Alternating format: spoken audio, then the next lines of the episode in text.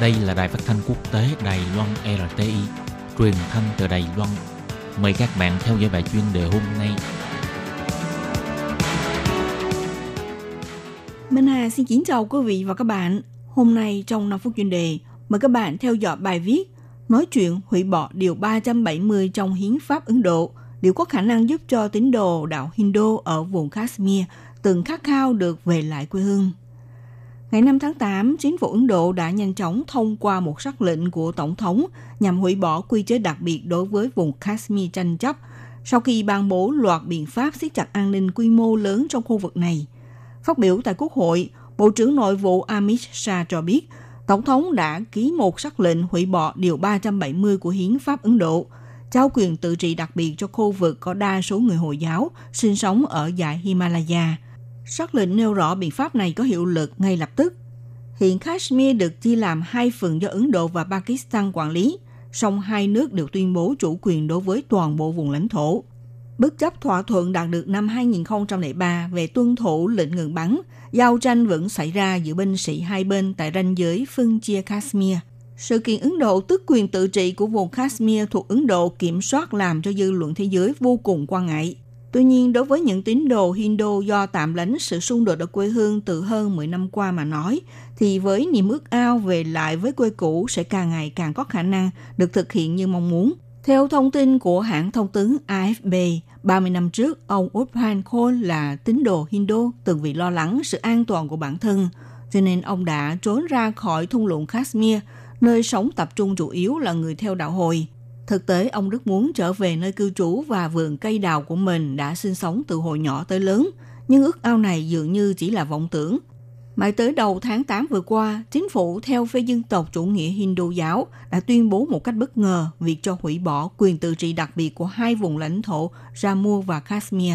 thì mới trở thành cơ hội giúp ông Khod năm nay đã 67 tuổi để bố trí con đường về lại quê cũ. Ông Khôn hiện đang cư trú ở New Delhi, vừa khóc vừa nói với phóng viên AFP rằng tôi chưa bao giờ nghĩ rằng có thể thấy được ngài về trong đời mình. Cho dù người tôi đang sống ở nơi đây, nhưng lòng tôi lúc nào cũng đều hướng về Kashmir. Năm 1989, vùng Kashmir thuộc Ấn Độ kiểm soát bùng nổ cuộc nổi loạn chống lại sự quản lý của Ấn Độ. Khi đó có khoảng 200.000 tín đồ đạo Hindu trốn ra khỏi vùng thung lũng Kashmir. Ông Khôi là nhà sử học nằm trong nhóm người đó – Ông Khôn là nằm trong nhóm dân tộc Kashmir Bantis, sau đó được sắp xếp tái định cư tại khu vực Jammu,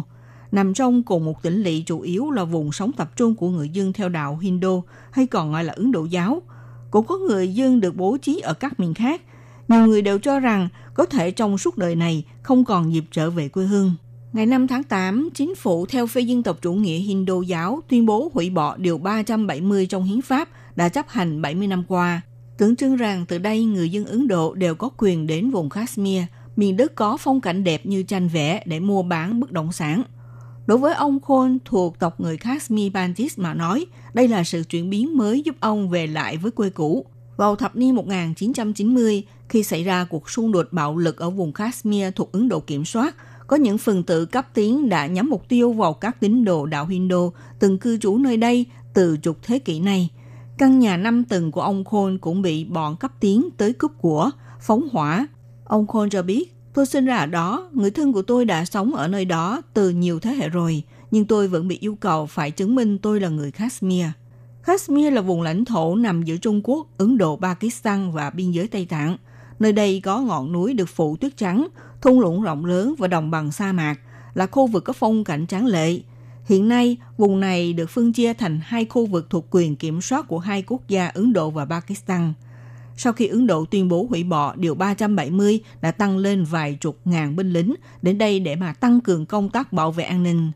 Tuy nhiên, chuyên gia cảnh cáo, người địa phương tin rằng chính phủ New Delhi đưa ra biện pháp cho phép tín đồ đạo Hindu di dân, qua đó để phân tán tộc người theo đạo hội ở Kashmir. Sau này ở địa phương rất có thể xảy ra những cuộc xung đột đẫm máu để chống lại chính phủ. Các bạn thân mến, các bạn vừa theo dõi bài chuyên đề hôm nay của Đà Ti với bài viết Nói chuyện hủy bỏ điều 370 trong hiến pháp Ấn Độ liệu có khả năng giúp cho tín đồ đạo Hindu ở vùng Kashmir từng khát khao được về lại quê hương. Bài viết này do Minh Hà biên tập và thực hiện. Xin cảm ơn sự theo